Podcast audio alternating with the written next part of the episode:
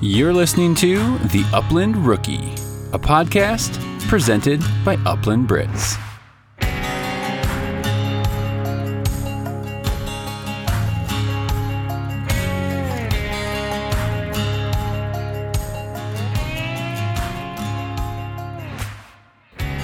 What's going on, rookies, and welcome back to the Upland Rookie Podcast. I am your host, Will Larson, and as always, you know it, this is presented by Upland Brits.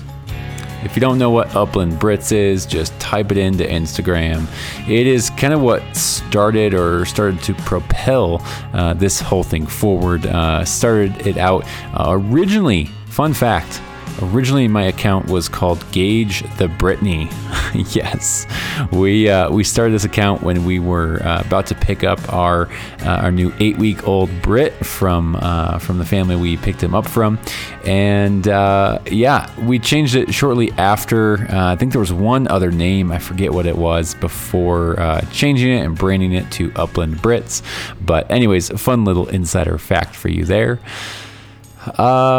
Yeah, here we go. Let's get into some sponsors. Eukanuba Premium Performance Dog Food. If you want to get everything your dog's got, then you need nutrition that holds nothing back. To help unleash your dog's maximum potential, check out the new Eukanuba Premium Performance lineup at EukanubaSportingDog.com. Also, our newest sponsor, Trinity Bretons. Trinity Bretons is the home of the Epagneul Breton. Yes, that's how you say it. Also known as the French Brittany. All Trinity Breton dogs are from champion bloodlines that are field tested and family approved. For 32 years, Trinity Bretons has worked to offer you the best bred Epagneul Bretons in the country, period. Now offering the Trinity Upland Academy to help each Trinity Breton client attain and develop the highest level of training available with George Hickox. Trinity is committed to producing premium Epagneul Bretons for the field trialer and foot hunter alike. Angels in the home and demons in the field. Trinity Bretons offers puppies. The Trinity Upland Academy with George Hickox, started dogs, as well as stud services.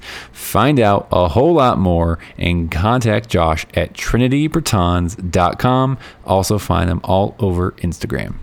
I also want to thank my affiliates of the podcast, Dakota 283, Cable Gangz, Brennan Landry, thank you very much, as well as OnX Hunt. All right, we're going to start with OnX Hunt today. Guys, I've said it for a couple weeks in a row now. You need to get OnX Hunt if you are not on it already. Guys, this is an amazing app on your phone, Apple and Android. They also have a web app version that you can use on any computer, just a web address that you type in. And guys, on my lunch break at work, pretty much all the time, guys, at night, I'm at home, I'm podcasting, I'm looking at OnX constantly, scouting out new public lands, borders, boundaries, private land, who owns this piece of property, how is it connected, what's the best roadway in, you name it. Guys, this is one of the best tools, I believe, out there for upland hunters. They also have a brand new crop data layer.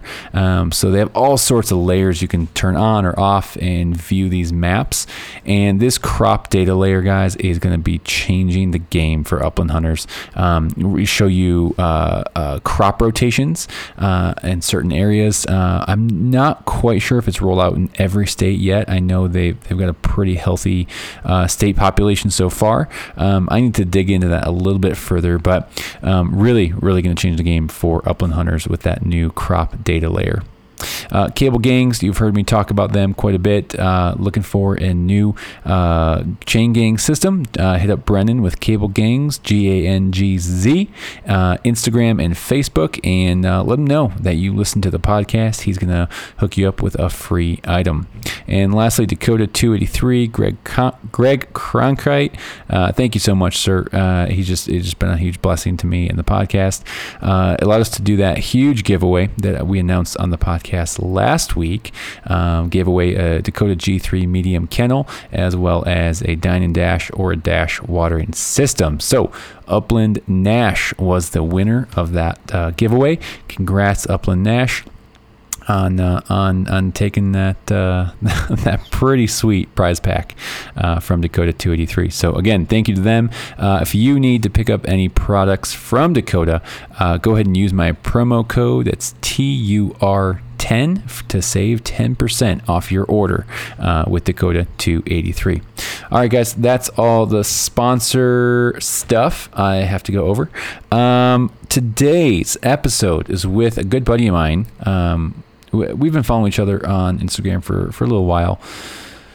He actually was recommended from Jeremy Lowry. Jeremy freaking Lowry. Dude, this guy is a really good friend of mine. By the way, Jeremy, love you, man.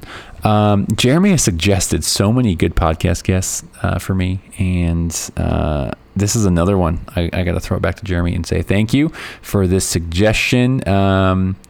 This interview with Scott that you're about to hear, Scott Stohner, he runs Pudelpointers down in Texas. Yes, the Texas, great state of Texas.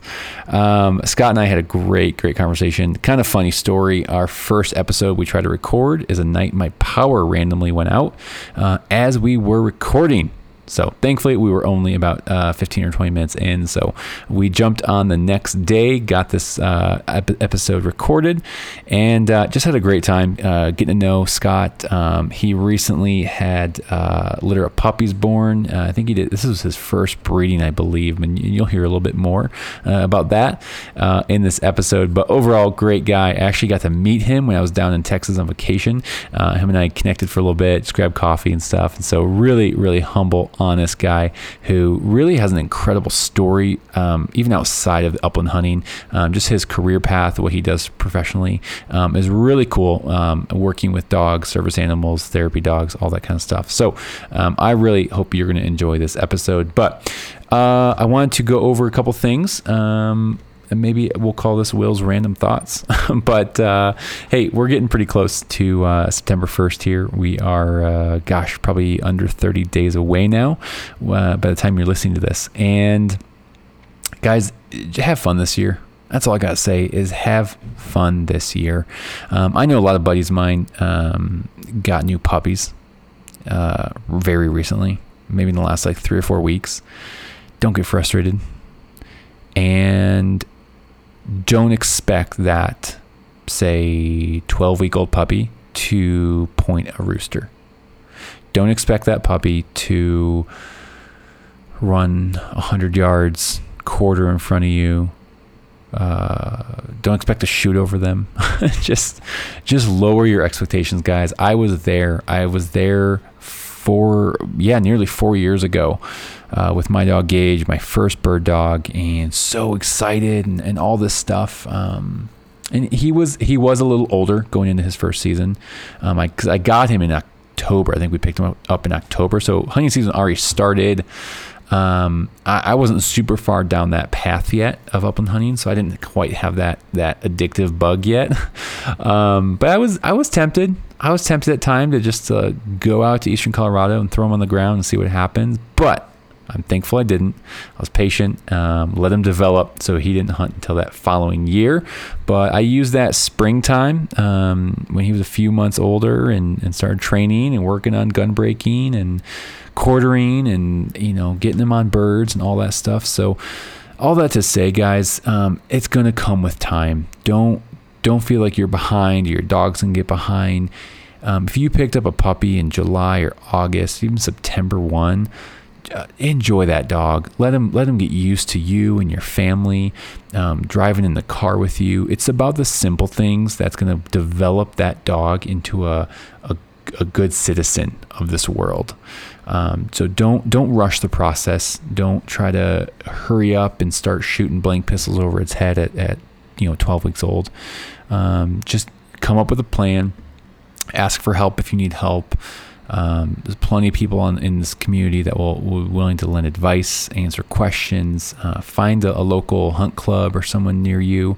You meet some people, ask them questions, get to see things. Hey, how do you do this with a puppy at this age? Just take this season, take it slow, enjoy it, enjoy the puppy time. Because it does go by fast, guys. I have Gage is going to be 4 this month. That's kind of hard to believe. That's not old by any means, but that's 4 years, man. We've been going at this 4 years. He's 4 years old. He's not as maybe fast as he was at 1 year old. Gosh, when they're 1, man, they are just tearing it up. Not controlled, but just tearing it up. just kind of crazy. So enjoy the time, everyone. I don't care what kind of bird dog you got. I don't care if you got a pointing lab. Well, I do care if you got a pointing lab. We need to talk about that. But if you got a GSP, Vizslas, Setter, Brittany, Llewellyn Setter, Pointing Griffon thing, wire hair, whatever breed, I literally don't care. They're all great bird dogs. They're going to find birds. They're going to be great companions, friends to you. Take care of them. Just enjoy this time as they're puppies. Let them develop, let them grow. And yeah, you veteran hunters out there, maybe you got a couple older dogs on your string, maybe you got a couple older dogs in your house. Cherish this time, guys. I don't know why I'm just getting all sentimental right now, getting a little sappy. It's just hitting me, man. These dogs work hard for us. They want to please us. They want to work with us. The good ones, at least. And just take care of them. Cherish these hunts. Cherish these memories going into this season. For some of us, man, if you have an older dog, this might be the last season before you need to retire them, before they really can hunt much longer. I mean, they might be slowing down so bad that maybe you're making that decision soon if you're going to, retire them from hunting. Some hard stuff coming up, and, just soak in this season with those veteran dogs. You look back through old photos, memories, talk with your buddies around the campfire, around the tailgate, just on what those dogs did for you. Share with those new guys out there, share about the hard times you had with your dogs. We don't share enough about the hard times, about the times that we lost our dog for an hour. The times that the dog, blew up a covey and we didn't get a bird that day. The time the dog got a face full of, porcupine quills. There's so many things that I don't think we share with the younger guys or the younger girls that were hard for you veteran hunters. Share those stories. Share those experiences that were difficult for you, that weren't perfect, weren't ideal. Share how you screwed up sometimes with your dog, or shared how you missed those birds that season, whatever it might be. It's real. It's what happens to all of us. And those new guys and girls coming up through the ranks, coming up into the uplands, we need to hear those. We need to hear that you didn't have it all figured out, just like we feel, because we feel that same way. I'm 4 years into this, and I still feel I'm brand new. And it helps me sometimes. I'm talking to older guys that just share, hey, yeah, I messed up on this part, or I got that wrong. It's probably humbling for them, but it also helps those younger folks. It helps humanize those people we look up to and realize, hey, like, they learned too. They messed up too. So I'm sorry. This is going way too long now. This is getting too sappy. I'm sorry, guys. I'm just being real. It's late at night right now. I'm recording this intro, and I'm just feeling all the feels. Excited for this season, 2021-22 coming up here in the next few weeks. So all that to say, guys, enjoy this episode with Scott Stohner, running some great poodle pointers. I did get to meet Lady in person. She was a new mama when I met her down in Texas.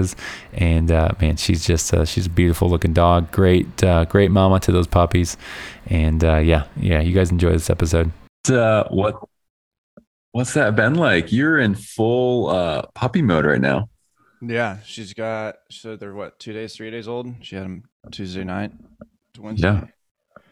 Yeah. So yeah, no, it's weighing them twice a day. They're all really small, which is what I wanted. So I bred 2 small dogs because I wanted to keep them small.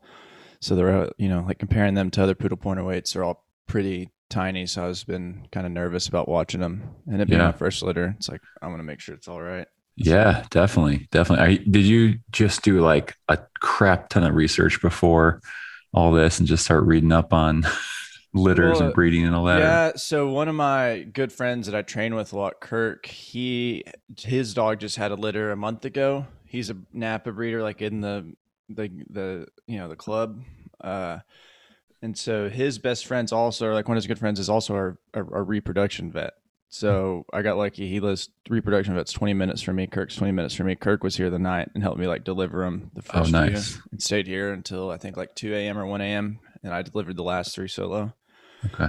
But no, yeah, I read a lot, watched a lot of videos, kind of just did, you know, yeah, a lot of research. And then I went and helped him with Judy one day or one night. So her, and what's good is hers was way worse. Like she had like fluids. I mean, it was, I expected ladies to be terrible, and ladies I was like, no, pushed one out. I mean, she had first three within an hour, which is ridiculously fast. That's really quick. Yeah. So that's awesome. And then it was like every other one was 2 hours in between. Maybe stay up late. makes for a long night. I don't think it would have been as bad if it was during the day. That's probably the roughest part is you have to pull an all nighter basically. And then you're nervous about all of them latching on.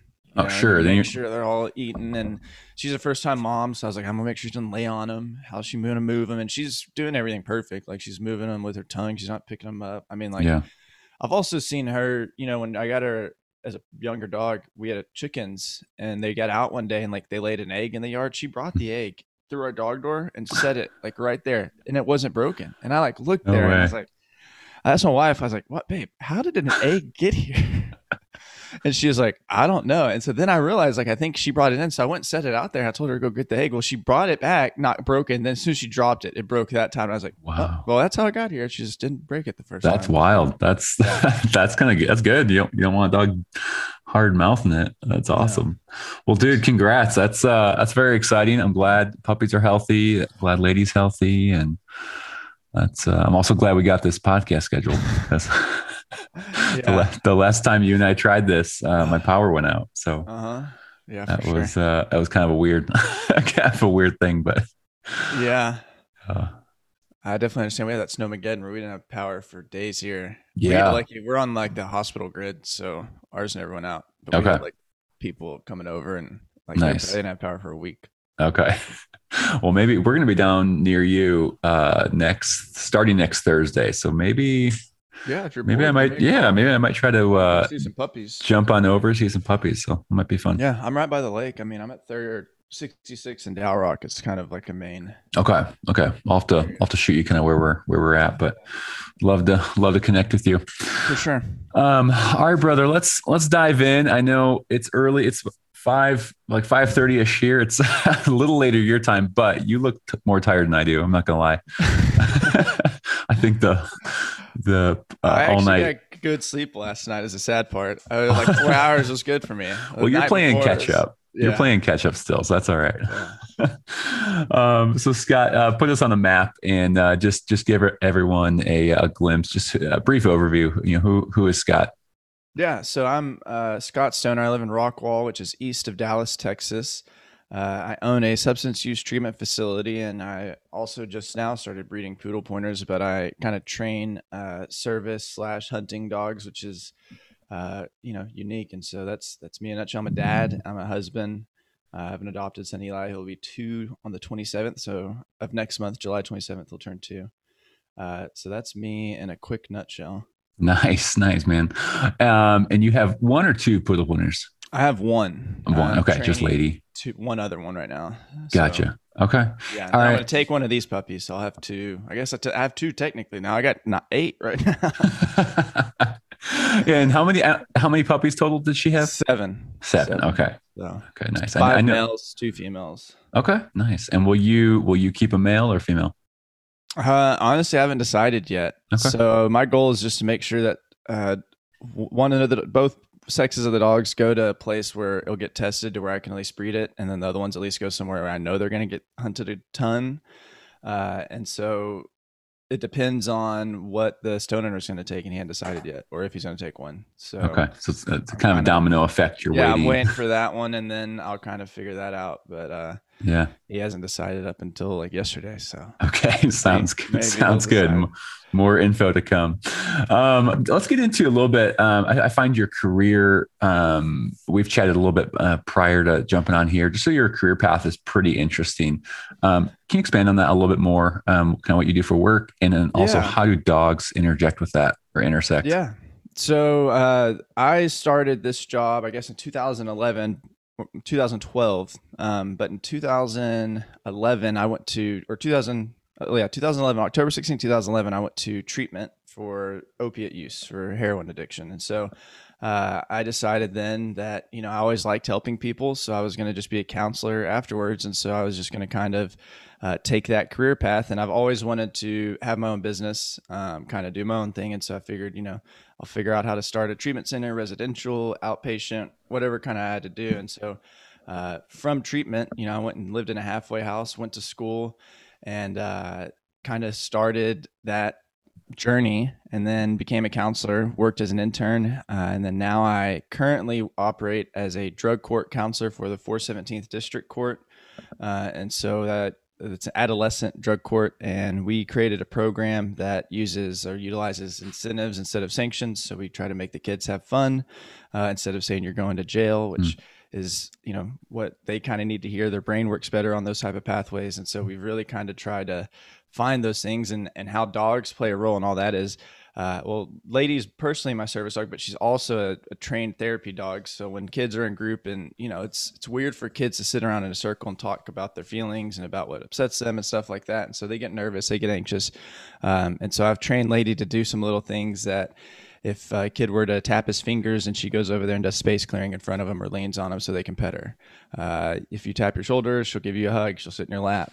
She'll also, you know, detect adrenaline levels and cortisol spikes and kind of go to the person that has the highest ones of those. Wow. And so she plays a role in that. And I mean, honestly, like I've worked with like a 13-year-old who you could tell did not want to talk. And I bring Lady in there, and he's like hugging on her by the end of the thing on the ground. So she kind of makes my job easier, if I had to say, because she just, I mean, it's hard to be upset when a dog is sitting there, like letting you pet it, and, you know, is super sweet. And so that's how she kind of helps in my job and how I kind of got into it. Man, that's really cool. So many questions there. So when you're in these therapy sessions, you're counseling these kids? Are you is it a counseling job that you are? Sorry, my alarm's going off. Are you counseling with these kids and the dog's just there for kind of, therapy and reinforcement aid, or like? So I've done a little bit of everything. So my program that I created is more life skills development, more walk and talks, more learning like how to do real things. And so Lady's done, I mean, sometimes she is just sitting there. Sometimes I'll ask them if they want her to sit next to them, and I'll make her go, you know, I just point and tell her go, and she'll go sit there. But sometimes I've also used her like to teach people how to train dogs, you know, like show them like, hey, this is what also you can do with them that makes them kind of fun. So I mean, there's been kids, and working with the judicial system, you can't use guns. So I'm not allowed to like, take them hunting. Sure. I've honestly thought about picking up falconeering or like falconry. That'd be kind of cool. I could be like, all right, well, we get to do everything now. Yeah. But no, so it's kind of triggered that, but you know, when I go fishing with them, I take Lady, and so she'll get some bumpers in the water and kind of show them that that's the side of what she can do. I work with adult patients too. And so I've worked with some adult patients who wanted to learn to train dogs. And so I would do like individual counseling sessions where we were training dogs together, and I would kind of talk to them in a different environment. And I've found that helps a lot. And so that's really cool. Is that something a program you already stepped into, or did you create that program from the ground up? Well, so I was the program manager at a place that used a lot of art therapy and kind of had some different stuff, but I think I'm probably the first experiential type program that's done that, because no one wanted to take the liability. You know, you're taking 15 to 18-year-old, 10 of them that are on probation at a time to a public place, like two people, it could be risky, I guess. I just didn't really care. I wanted to kind of just go down those barriers. Just give it a shot. Yeah. I mean, end of the day, like if no one's done it and I think they like it and it's what helped me the most, let's go do it with these kids. Cause I honestly, like a lot of my recovery, a lot of what's helped me the most is all the stuff that I was taught as a kid. I just wasn't utilizing it. You know, like my brain had gotten dependent on substances instead of finding all these hobbies like hunting, fishing, dogs. I mean, I got, I'm hatching birds now. I got pigeons, you know, there's a whole bunch of just random things that my dad, you know, we had turtles as a kid, like just random stuff that I was kind of taught. And I try to pass that stuff along to them along with the therapy. So I do like a cognitive behavior therapy, which helps you reprocess and retrain kind of those neural pathways in the front of your brain to see yourself in a healthier light, see the world kind of in a healthier light. And so that's what I utilize the most, probably, is cognitive behavior therapy when I'm actually working with someone therapeutically. It's not all just, oh, let's go out and have fun. There is kind of some madness or method to the madness there. Yeah, that's great, man. So on like, I guess the education side, when you were, you know, studying, going to school for this, were dogs a part of that? Like, did you, like, when did the dogs come into play with your career or education? So, personally, I got my first service type dog, and she was before service dogs were really a thing, but she'd go to school with me. She went to church with me. She kind of went everywhere. My house burned down when I was in high school, and we lost two dogs. And so we went to Canton, the largest flea market in the state of Texas, and bought two dogs. One of them happened to be a lab that I was going to make our hunting dog.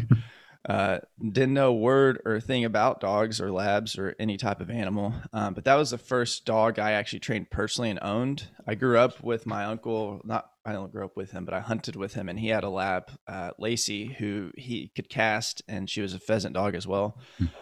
So she was a great duck dog and pheasant dog. And he always would go to like Nebraska and stuff when I was younger. And I was just like, man, that seems really cool.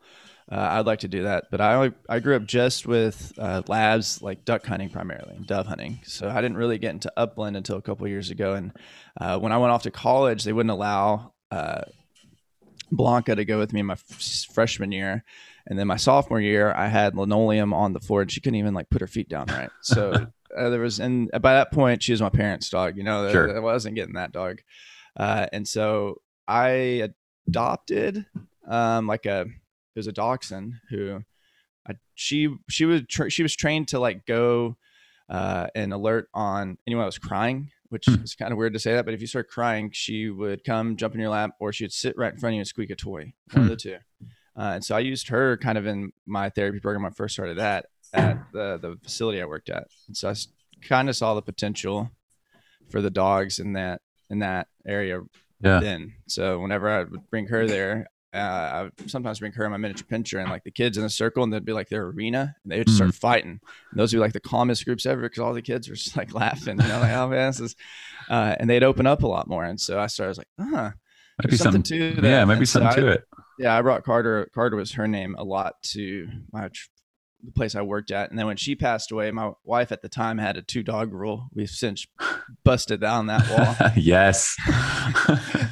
And so we're about to have our third, yeah, maybe fourth, who knows. But so she had 2-dog rules. So when Carter passed away, that's when I actually got Lady. But I had wanted a poodle pointer probably about 2 years prior after researching him before I actually got her. So I kind of plugged around and looked for him then, and was told, we have 2 dogs. And so I got told no on that one. But after Carter passed away, I was like, well, we don't have 2 dogs anymore. So yeah. I'm gonna go buy my hunting dog therapy program dog. So. Totally. So since you touched on that, like what drew you to a poodle pointer? Is it just the versatility or talk about that a little bit? Well, so like I said, I love labs. I hate their hair. Like, I mean, it is the world's worst. That's the only thing. They're a Christmas tree when they shake. Like, Oof. And so I'm an adult now. I didn't want to deal with all that. So I went to, and this is like heresy in the poodle pointer world. I went to a forum and posted, hey, I'm looking for a hunting golden doodle or labradoodle breeder. And this was, I guess, 5 or 6 years ago. And basically I was told that doesn't exist. And I was like, dang it. But then 2 guys commented. One's AJ, who's actually the stud owner I use, and my friend that I hunt with in the panhandle. The other's Kirk, the guy I mentioned earlier that I train with. Both commented and said, hey, if you're an actual hunter, you should probably look at this breed. But don't get one if you're not a hunter. Like if you're not prepared to like spend some time with them, they're going to be amped all the time. You're not going to enjoy it, which at the time I was like, trying to call me a non-hunter, dude, you don't even know me. But now after owning the dog, it's like, yeah, if you don't, I mean, if you don't have 15 minutes a day to go run it and you don't teach it its job, it will be nuts. Because I've trained, I mean, I've worked with some that are nuts, and after a month of working with them, they're not, because they learned their job. So that's how I found them. And then I just started, you know, I got mine from Cedar Woods, which is like the oldest or second oldest, tied with the oldest, biggest breeder there ever's been. Bob Ferris is his name. He wrote a book, literally how to train and breed versatile hunting dogs. And I think I just bugged him too much, and he finally gave me one. He was, I would send him all these breedings that I was finding from just random people on the NAVHDA website. And he was like, these are all terrible. He goes, I have a good one in Minnesota coming up. I'll put you on the list. I think I was 10th on the list because she was 10, one of 10. Okay. And I was never told where I was at on the list. So I assumed that meant pretty far down. But he was like, you know, you got picked, you're going to go here. This, you know, you didn't pick your dog or anything like that. It was like, you know, I got you even Red. Yeah. Was her name at the day. Is it. Yeah. And so that's where that started. But so when you were wanting to pick up, the Pudelpointer, was it in the back of your mind that at that time you wanted to also have her be a service dog, or did that come later? Yeah, no, I knew I wanted her to be a service dog. I've always liked having my dogs everywhere. I kind of live my life like with a dog around, and I like that. It helps me a lot personally. And then, so yeah, no, I kind of had the intention, and I did a lot of stuff early on with her to kind of get her ready for that. I mean, at 4 or 5 months, she was in a vest going everywhere with me. I mean, elevators, stairways, escalators, like everything you could think of to get her weirded out, just to normalize it, so I could take her stuff. Yeah. So you touched on that. I mean, it sounds like you started her service training pretty early. Was service training and hunting and obedience, were you doing all that simultaneously, or did you kind of work on things in chunks or blocks when training her? Yeah. So I like to do like circular training, kind of, you know, like if I'm doing a training model or method that day, I'll have a planned kind of, I live right next to this park, so I walk it and I'll set up stuff that is for each type of skill that I want to work on that day. And so I would kind of do a little bit of everything, you know, with the adrenaline cortisol spikes, I would put like toys out that were smelling like that and make her go pick the one that smelled the most. And that's how I started training that early on. You know, whenever you're kind of doing the discipline stuff, you make, you know, and I use a lot of different words for different stuff. I mean, she has stay and she has place, and they're separate meanings. She also has like go to your bed. She has different things, and they all kind of mean the same, but different styles, because she has a bed at different places. She has a different area I want her to play sometimes, and different things like that. And so I'd kind of just work on it fluid type. Now, I will say with NAVHDA, I had to not do as much duck hunt training as I like to do. So like being a lab guy, you know, casting is like the first thing we really start trying to push dogs to after you get them fetched, after they'll fetch. And so I couldn't do that with her early on. So that'd probably be the only thing that I trained differently for. Was that because you shouldn't do that, or just didn't have time to work on that? No, it's because it messes with their duck search for the NAVHDA utility test, which is what I wanted to get done to her before I bred her, since it's my first time. I wanted to, it's technically, they make that standard for males. Like all the males have to pass utility tests. Females only have to have a natural ability test pass. And I did that with her at like 5 months, and a half months. So she was super young for that, and you have up until 18 months. And so my goal was to try to get her UT tested before she was 2, so I could get her ready for duck season before then. But then COVID hit kind of, and like canceled all the tests. And so I just kind of like lost, I was like, I ain't going to train right now. I don't even know if there's tests. And so I ended up not testing her until she was a little after 2. And she actually injured herself the first time on the first test, and got a one. I think barbed wire or something. Oh, well, so she's injured herself on 2 different tests. Oh, jeez. Yeah. So first, when she was 5 months, she hit barbed wire and sliced her arm open on a track. So they have to track a live pheasant and then bring it back. And then she finished the test then, still was able to finish. This time, she launches in water, and I've tried so many times. Like now, if I hunt timber, I just have to check right in front of where she's at, so she's not going to impale herself. But she's always launched. I mean, she loves the water. So she launched in Nebraska on her duck search and took a stick through the foot. Oh, I mean, like there was a hole from top to bottom, and it got like stuck in there. I mean, like I had to go get it abscessed out a couple days later. And so she actually still, and then I didn't know what was up with her. So she came back 3-legged, 10 feet into a send. And I'm like, what is this? I was like, I have a plan B. this isn't even on the plan. So my dog comes up three-legged. I look at the judge. I was like, what do I do? They're like, your dog needs to search. And I was like, oh, I was hoping it was just a sticker. So she was cued. When I trained her, I cued her off splashes to go if she was acting weak. Yeah. So I had a rock in my pocket, chunked it, resent her, and she searched for like 8 minutes. They have to search for 10. So if she would have searched for the 10, she would have gotten something, but she did like 8 and came back, and I could tell when she came back, like she wouldn't even walk to the, like I had to like carry her to the car and kind of see what was up. But yeah, that's brutal, man. That's brutal. Something you touched on. So how, because this is something that's not talked about on hunting podcasts, but I think it's pretty interesting. How do you train a dog to like cue in on like adrenaline spikes or a kid crying? Like how, just go over like the basics of how the hell do you do that? So it's more simple than you think. So adrenaline, I mean, it's a smell. Like we don't smell it, they do. And so you can buy that scent. And so you can buy it. Really? Yeah. Yeah, it's Forest Service work. I don't know if it's actually called adrenaline scent. Let me see what I can tell you, but it's yeah, no, there is. No way. Yeah, you can just leave. That's what I bought. I had no idea.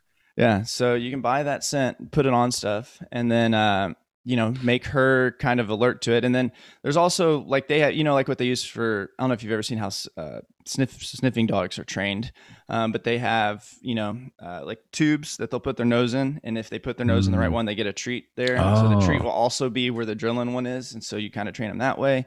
The crying thing. So some of it too is natural. So you got to just know what to look at for the dog. That's why I think it takes so long for people to train service dogs, because a lot of them, you have to learn their cues and then train off of it. So, sometimes for like the weight bearing, when normally a dog puts their shoulders on you get them down, right? You're like, no, bad dog. Well, if I'm teaching a dog to weight bear, I just need to teach that command to him and let them know that's the only time they do that. So when she would start putting her shoulders on me, I'd say, hug, good hug. And I would tap my shoulders for her. Well, now, repetition, operant conditioning, she does that automatically. Like if I just say, lady, hug, she comes and gives me a hug. The crying thing, Carter was I think she had like a deficiency in salt, if I'm being honest. Okay. She would like sweat too. So I would just kind of utilize that. And anytime she knew like I could go lick their tears, I don't know exactly how she trained for that, but like she kind of just naturally would do that anytime you had those issues. And so, space clearing, that's pretty easy too. Cause if the dog starts walking in a circle around you, you kind of you just teach them a thing. You tell her like someone lady what would space clearing be used for? So space clearing is for people who have anxiety disorders. So it gets people away from you, makes you feel like you're kind of in your own space, kind of as a grounding technique. So it's what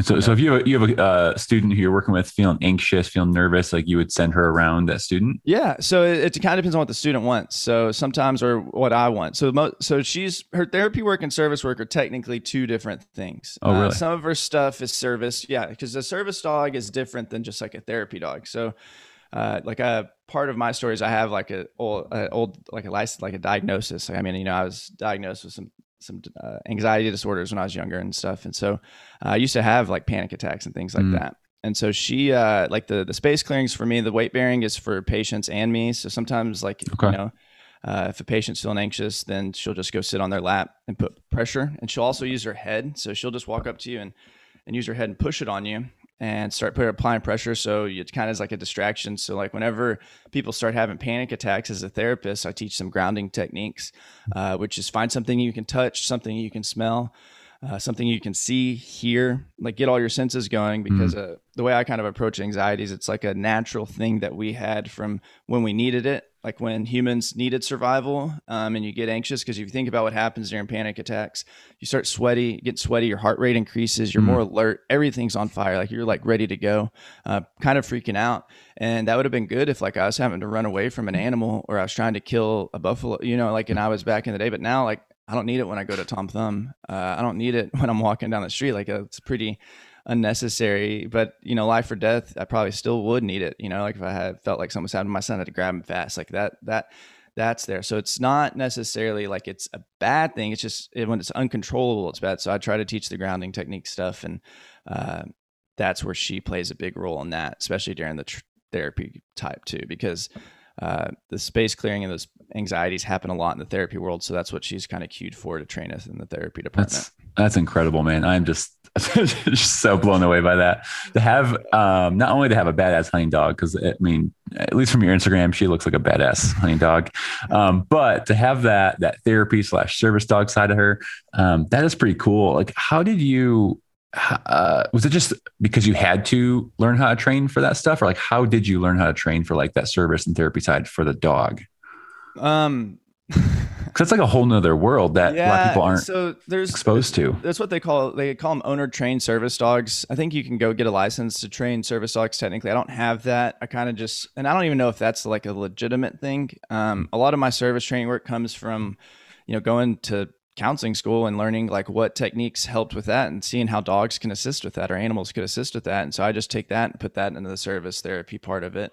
As far as learning how to train dogs, I mean, I rented VHSs when I was in high school on how to train a hunting dog. And so like VHSs, yeah, we're going old school from a library. I didn't have like internet was barely like around when I first got my first hunting dog. Like there wasn't much forums back then, you know, like, and I've been a computer person my whole life. So I knew how to research that, but yeah, no, I would rent stuff from like the library.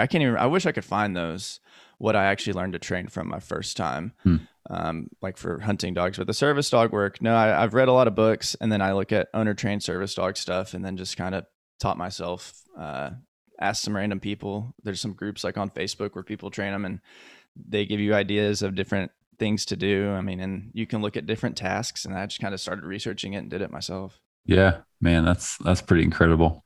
Hey, let's transition over to hunting side a little bit. How was this past season for you? What'd you get out and do? Chase. Man. So this season was fun. Like I said, I have an almost 2-year-old and I still hunted, I think like 40 something days out of the year. Nice. Well done. It's possible, ridiculous. People. It's possible. I got 5 kids and I didn't hunt as much. I had a back injury this past season, but still I was able to get out there. So yeah, I got lucky. I've only been a public land hunter until this last year, really. I got a duck lease that's like 25 minutes from my house. And so I could be back home by like 8:30. I would get the first few good flights in and be able to like take my son to daycare or Mother's Day out. And then my work schedule completely shifts during hunting season. So everything goes, especially during duck season, everything goes to the afternoon. So I don't see patients before noon during the hunting season. And then, you know, when I travel, I try to make them quick. I went to the Dakotas or South Dakota, I'll say at least a state, right? South Dakota. And I did is like a 14-hour drive. So we drove there, got there at 4 a.m., slept in the field, literally like pulling the truck in the field, slept there. And then hunted Saturday, Sunday, left after our Sunday limit at like 11, got back here at like 3 a.m. And I worked on Monday. There you go. It's doable. You got to put the work in, you know, sleep a little less, but it's possible. Yeah. That's awesome. Did you mostly hunt? So waterfowl, upland, is it kind of half and half? Is it more waterfowl for you? It's more waterfowl just because of where I live. I mean, I've guided some hunts and I guide at like a preserve around here, but there's no wild birds within 4 hours of me, probably maybe 3. I could find some up in Oklahoma or West Texas. Quail, if the quail population is doing good, but that's hit or miss all the time. And so you kind of just have to chase that water that year where it was at. But no, it's kind of, I have to just duck hunt a lot because that's what is around here. And I really do enjoy public lake hunting. Even though I had that lease, I probably went equally as much to public lakes around me this year because it's kind of fun to hike in, you know, 3 hours and shine off people with boats and like honey holes and shoot like 2-man limits. I mean, we hiked in on the coldest day this year and we saw flocks of 20 to 40, 50 pintails, which is unheard of for us down here. Just like we get to pick out our drakes. We were like, is that a flock? Like huge flock of pintails? Like we couldn't believe it. So, you know, it's unfortunate. Well, not unfortunately, but it's mostly duck hunting here just because it's so far. But just based on what you have down there and bird population and. Yeah. And this year I hunted, you know, so I hunted South Dakota, Kansas, Colorado, Texas, all for upland. I went to the Panhandle to hunt upland and then the second. Yeah. So that's all the states I went to. And okay. Nice. Wyoming in September. How was Kansas and how was Colorado for you this year? Colorado's fun. I did a lot more dove hunting there. The upland there is kind of few and far between. Agreed.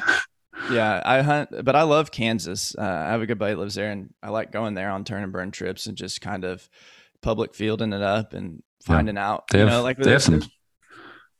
Oh, sorry. I was just going to say they have some serious walk-in access land. It's plentiful. So I mean, like, and that's what makes it kind of fun is you don't have to know anything. Just go. I mean, that's what I did one of my first times. I was just like, I don't know where to go. I had a buddy that lived in a certain area and he's like, hey, these are some good spots. And my friend AJ, he was like, yeah, go to this area. Actually, he sent me a couple fields. He's like, walk these.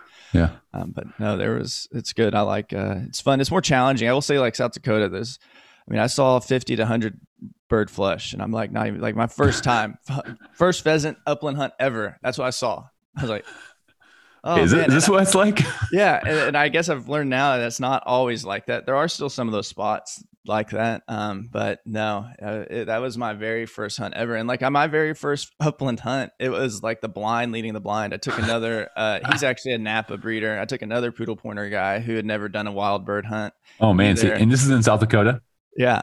Nice. We just went and we hunted and we all shot. I think, I don't think either of our dads got one. Okay. I think we both did. I don't know if either of the dads did, but we did duck hunting and pheasant hunting up there. And it was, like I said, none of us knew what we were doing as far as went. But you went.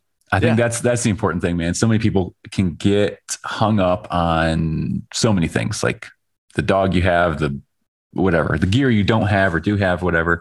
I think the important thing is just going, figuring it out, because like I went chase Sharpies last year for the first time, fell in love with it. I had no idea what the hell I was doing, but I learned a lot, figured it out, like dogs figure it out. So I think that's the takeaway, people, if you're listening to this. Yeah. And I think the thing is people think you can read or learn stuff, how to do it, but 90% of, I don't know, when I'm hunting with ladies, I've learned to read her way better. So I watch her work and I'm like, all right, this is where we're headed. Like, you know, I'm going to gear her this way because like, that's, you know, reading your dog, I think has been the biggest thing that I've taken away from hunting these last two seasons and doing upland to make it better, because the more I can read her, the better, like the higher chances are, because she's a better hunter than I am. Like legitimately, she'll find birds when, there's no way I would see them there. So yeah, I can't tell you how many times my dog will want to go a certain direction when I'm solo hunting. And there's times I'm like, I don't think you're right. Like, I think we should go right. And time again, he locks up on point. I'm like, oh crap. No, I got to go back the other way.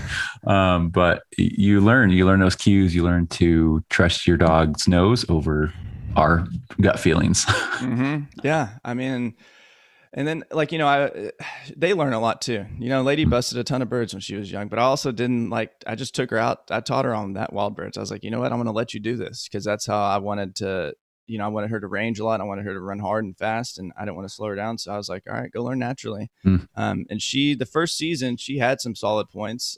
This last season I threw in chickens and Sharpies and that messed her mind up, but she pointed some. I mean, that's awesome. A lot. And that was fun. Those are fun to hunt. I hunted those, I guess, September or August of last year. Okay. That was that turn and burn trip to South Dakota I made. Okay. Nice. Just for chickens and Sharpies. That's awesome. You said you're going to try Wyoming this year? Yeah. I have a buddy that lives, he's actually a game warden in Wyoming. I grew up playing video games with him. Oh, nice. There you go. But he's like, he moved there, I guess, last year. He originally is from North Dakota. Okay.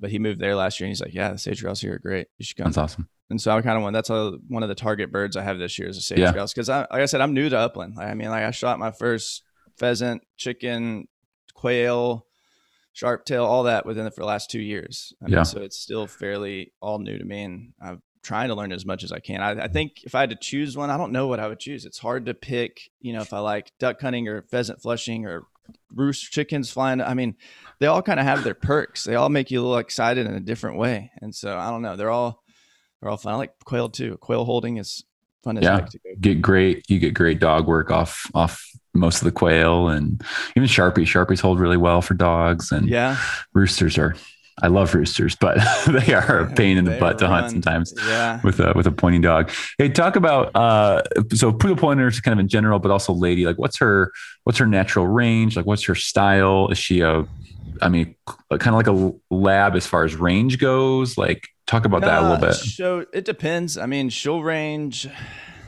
chicken hunting, 350, 400 yards sometimes, thick cover, 100 yards, 50. I mean, she kind of changes for what it's in. That's good. I mean, last year, that's what you want.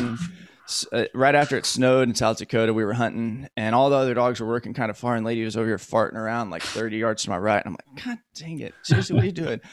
Next thing you know, she blocks up. I'm like, what the? And I mean, it's literally like behind us almost at this point. And she flushed it was a hen, so we didn't shoot. And similar thing in the Panhandle this year. Like all the dogs ran to this brick wall of, it was, what do they call the rolling things? I just went blank. Tumbleweeds. Yeah. Like, and they were like 4 foot tall. Like they were up to like my chest tall, and all the dogs acted birdie there. Well, none of them would like go through it. Well, we start walking, and the next thing you know, I see Lady's on point 35 yards behind me. I'm like, did she just stop? I was like, if that dog just sat down, I'm going to go pick her up. So I'm like half walking over, like kind of pissed off. Yeah. And then she's on point, two roosters flush up. And so, I mean, and I've seen her point, you know, 250 yards away and hold it. So she kind of does both. That's really good. It's kind of what you want as far as versatility goes. Like the dog adapts to the cover you're in, not just, okay, she only hunts X yards away. It changes. She's a track star too. So like her first two fields, she's going to fly. I mean, she's a lot faster than most. And then she starts slowing down. I mean, and she'll be 3 in September. So she's still a fairly young dog trained by first time Upland guy, to be honest. So I'm hoping this year, I'm thinking this year will probably be one of her better years, because it's kind of all started to connect the dots with her. And so now that's, I would agree. Year 3 is where Gage really turned it on. He'll be 4 in August. And it just, this past season, I was like, wow, some things are just clicked, and some more light bulbs went on. So that's a fun year. Let's see. I wanted to ask you another thing. I mean, you're fairly new Upland hunter. You've done some waterfowl, but like, what's something you would share with someone new, like just getting into Upland hunting? Maybe they're just getting their first bird dog, getting into Upland this year, even. Like, what's some piece of advice you would want to share with them? I would say, you know, like the best thing that's been for me is I joined a NAVHDA group. I found the guys that I thought were like the biggest time hunters that had good dogs, which I don't know, we all were Pudelpointer people. So I just kind of attached to them. And Kirk, honestly, like, you know, finding people to help you. Like, I mean, like getting someone to kind of walk you through this and not do it alone. There's NAVHDA everywhere. And if you don't have that, NASHDA has stuff. I mean, there's different groups that have different things. And that if you really don't have a community for it, that's where I would start. 'Cause that's how I found mine. You know, I didn't, it's all through NAVHDA. I met Kirk, I met my other buddy, and then had a friend in Kansas that was kind of correlated with all of them. And so that's really it, is just try to connect with people. 'Cause I think that's probably been the easiest thing for me to get, well, one, places to hunt, and two, like getting taught, you know, if you don't know, you can go read stuff and watch YouTube videos, but expanding your kind of community and having friends and people to hunt with, I would say would probably be the most, or like the best way to start it out. That's really good. Are you going to continue NAVHDA testing, Lady?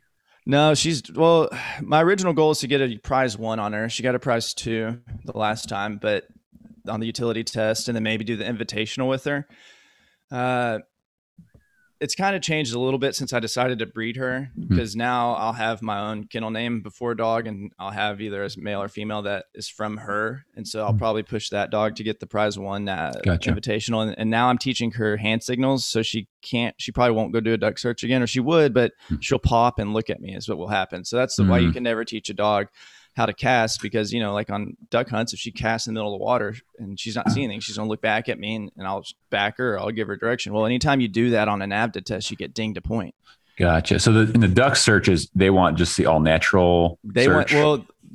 Ideally what they want is the dog to cross right where they tell you the duck's at. She's about 100-ish yard cross, and then search 10 minutes, that shoreline, and bring the duck back to you. And they usually expect you to find the duck. So they find the duck.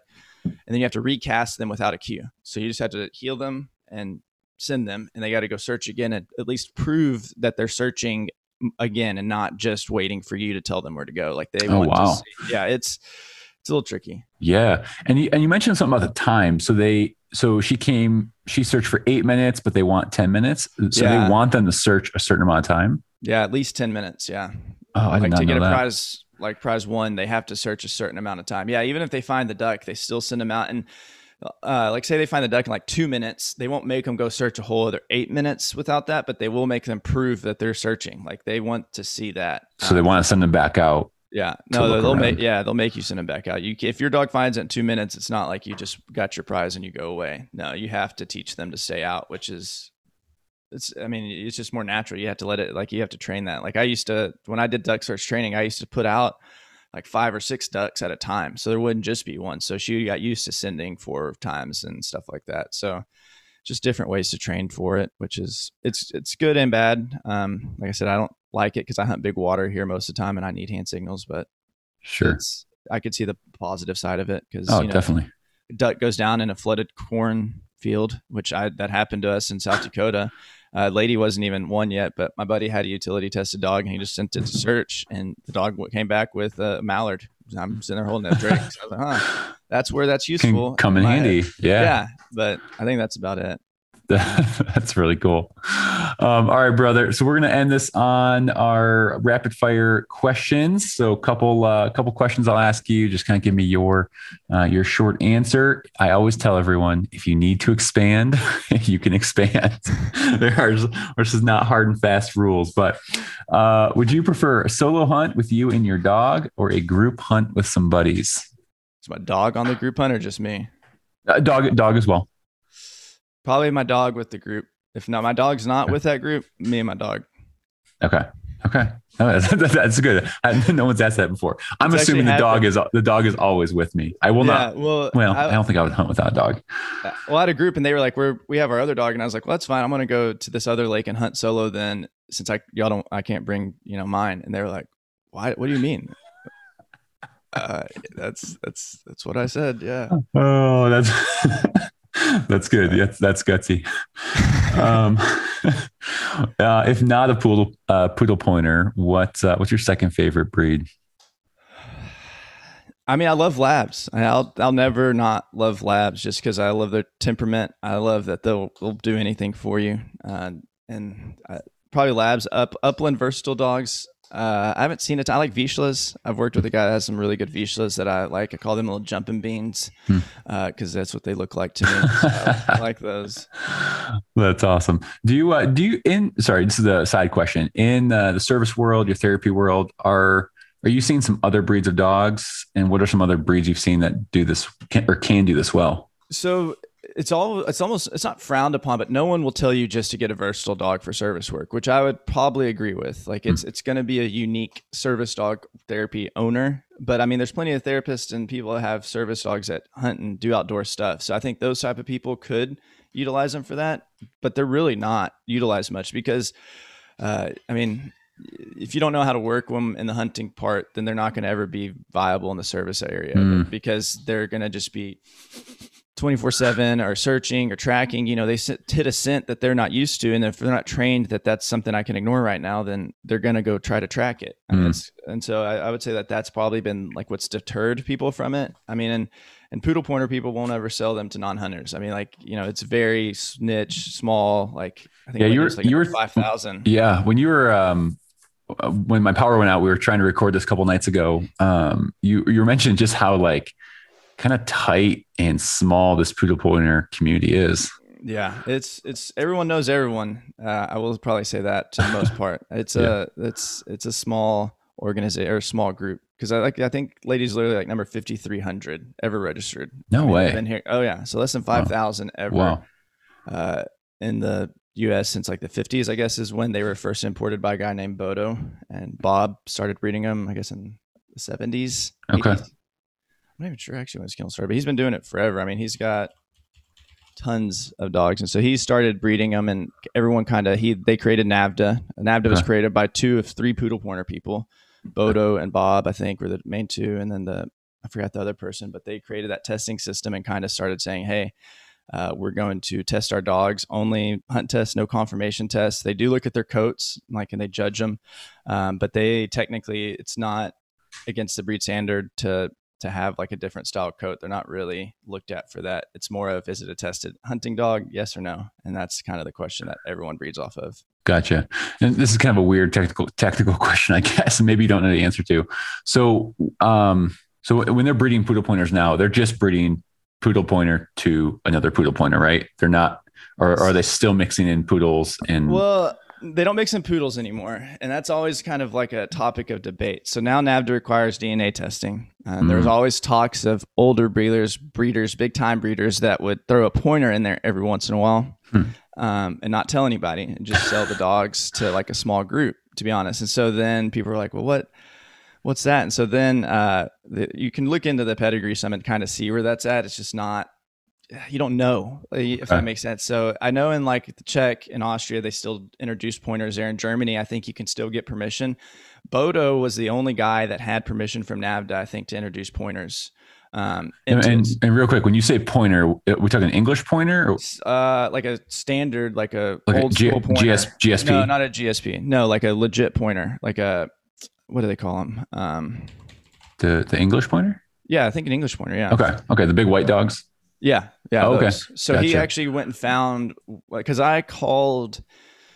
So he went and found this dog called DeMarc's Gift, which his dad was like one of the best, or he was a field trialer. Like they called him a quarter miler. You know, he'd range out a quarter mile type dog is what they said. And so he was like a huge dog. That's the last pointer Bodo introduced in the poodle pointer lines back in the day. And so you can look at the lines, and I think that's the only one that I've seen recently. And like I said, I don't know if NAVHDA would give people permission to do that anymore. I don't know how all that works because of DNA testing stuff now, but I know poodles aren't ever introduced to it anymore, and that was the last time a pointer was, and they're pretty much just only bred to each other. Like I don't think anyone here is trying to throw pointers into it anymore. Like, gotcha. So they're set enough there where you don't need to kind of throw in those. No, you don't. I think they do that's that to add range because, and then also like, so these dogs are from Germany, right? So Bodo's idea, that's where he was from. His idea was we hunt a lot different here than we do in Germany. He goes, so the dogs that they have as their best hunting dogs aren't going to be good here. We don't do drive hunts. It's very different. So he's like, so I'm going to raise dogs to kind of hunt here.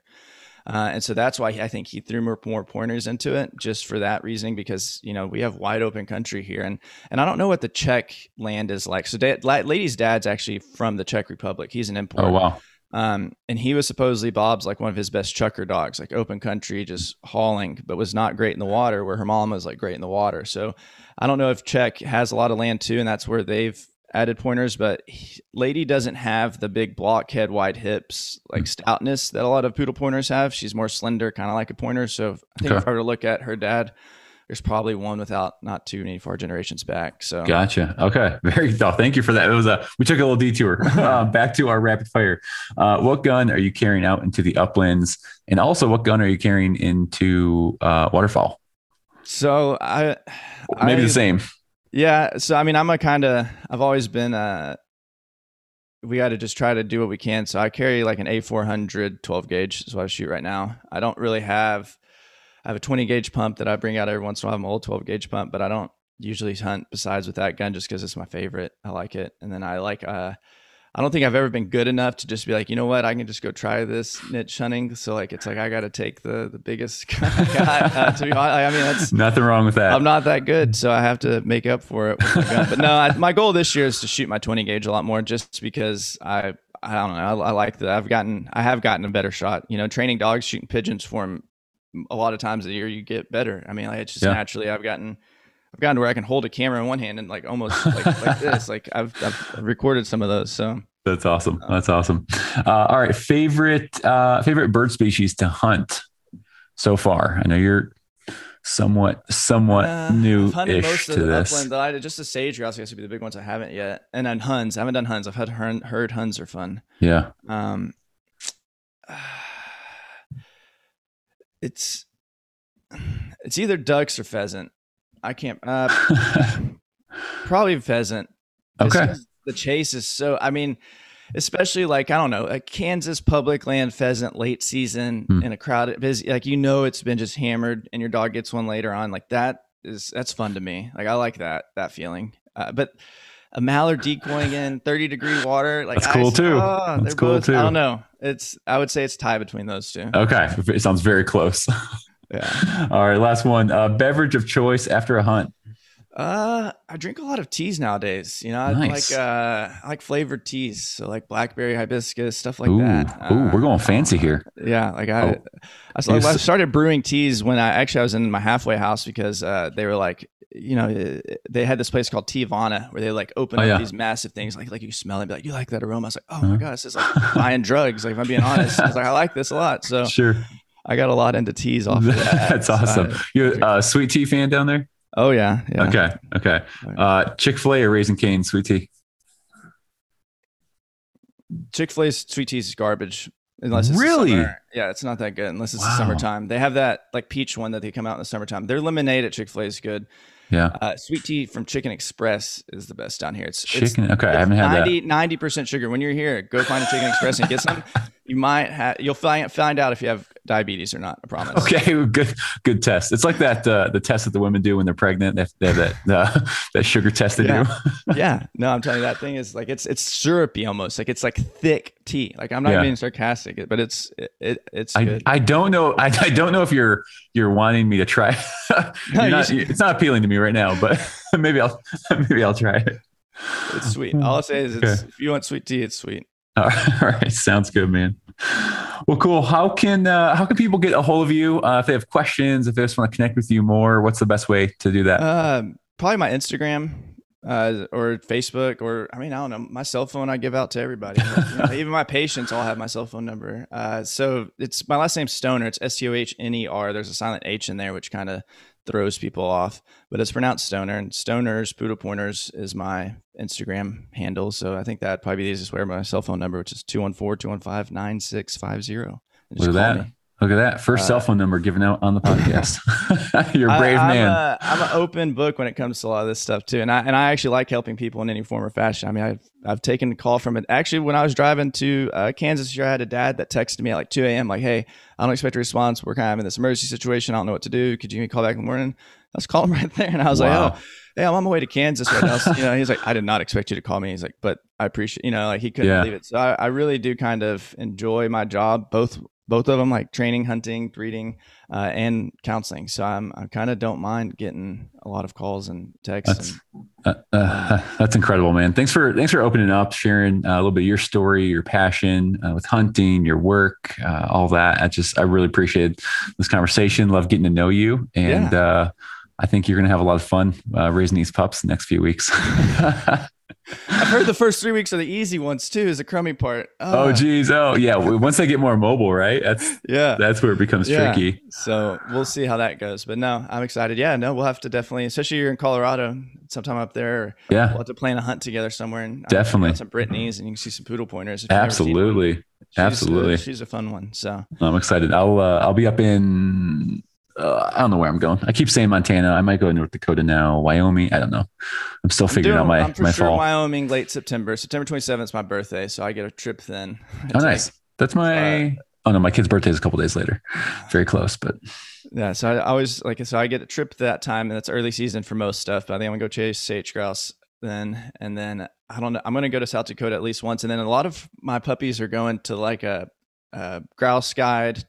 Two grouse guides in Wisconsin that I got invited to go hunt with. Nice. North Dakota. So I might go try to visit some pups probably this next year or after that year, probably the year after. So I can actually see how they're doing. Yeah, definitely. That's exciting, man. Well, Scott, thanks again, man. Really enjoyed this and we'll be talking again soon. All right. All right. Well, have a good one, man. You too. All right. That is a wrap of episode 17 of the Upland Rookie Podcast. Guys, thanks so much for tuning in, giving this one a listen. Scott was an amazing guest. I really love chatting with him. Him and I talk quite a bit still, just catching up. I'm seeing how his pups are doing and just a fun guy to talk to. Again, newer to upland hunting, hunts a lot of waterfowl in Texas and I love how he just went for it. Drove up to South Dakota last year and got it done. So really, really fun guy. Scott, thanks so much for your time, brother. It was a fun one doing with you. Hey guys, don't forget, if you can leave a rating and a review on Apple Podcasts, that would mean the world to me. I read every single one of those reviews you write, and it serves the algorithm gods of Apple. It just helps this podcast get out there to more people, more hunters, dog lovers, just like you. So go ahead, leave a rating and a review. Would love for you to do that.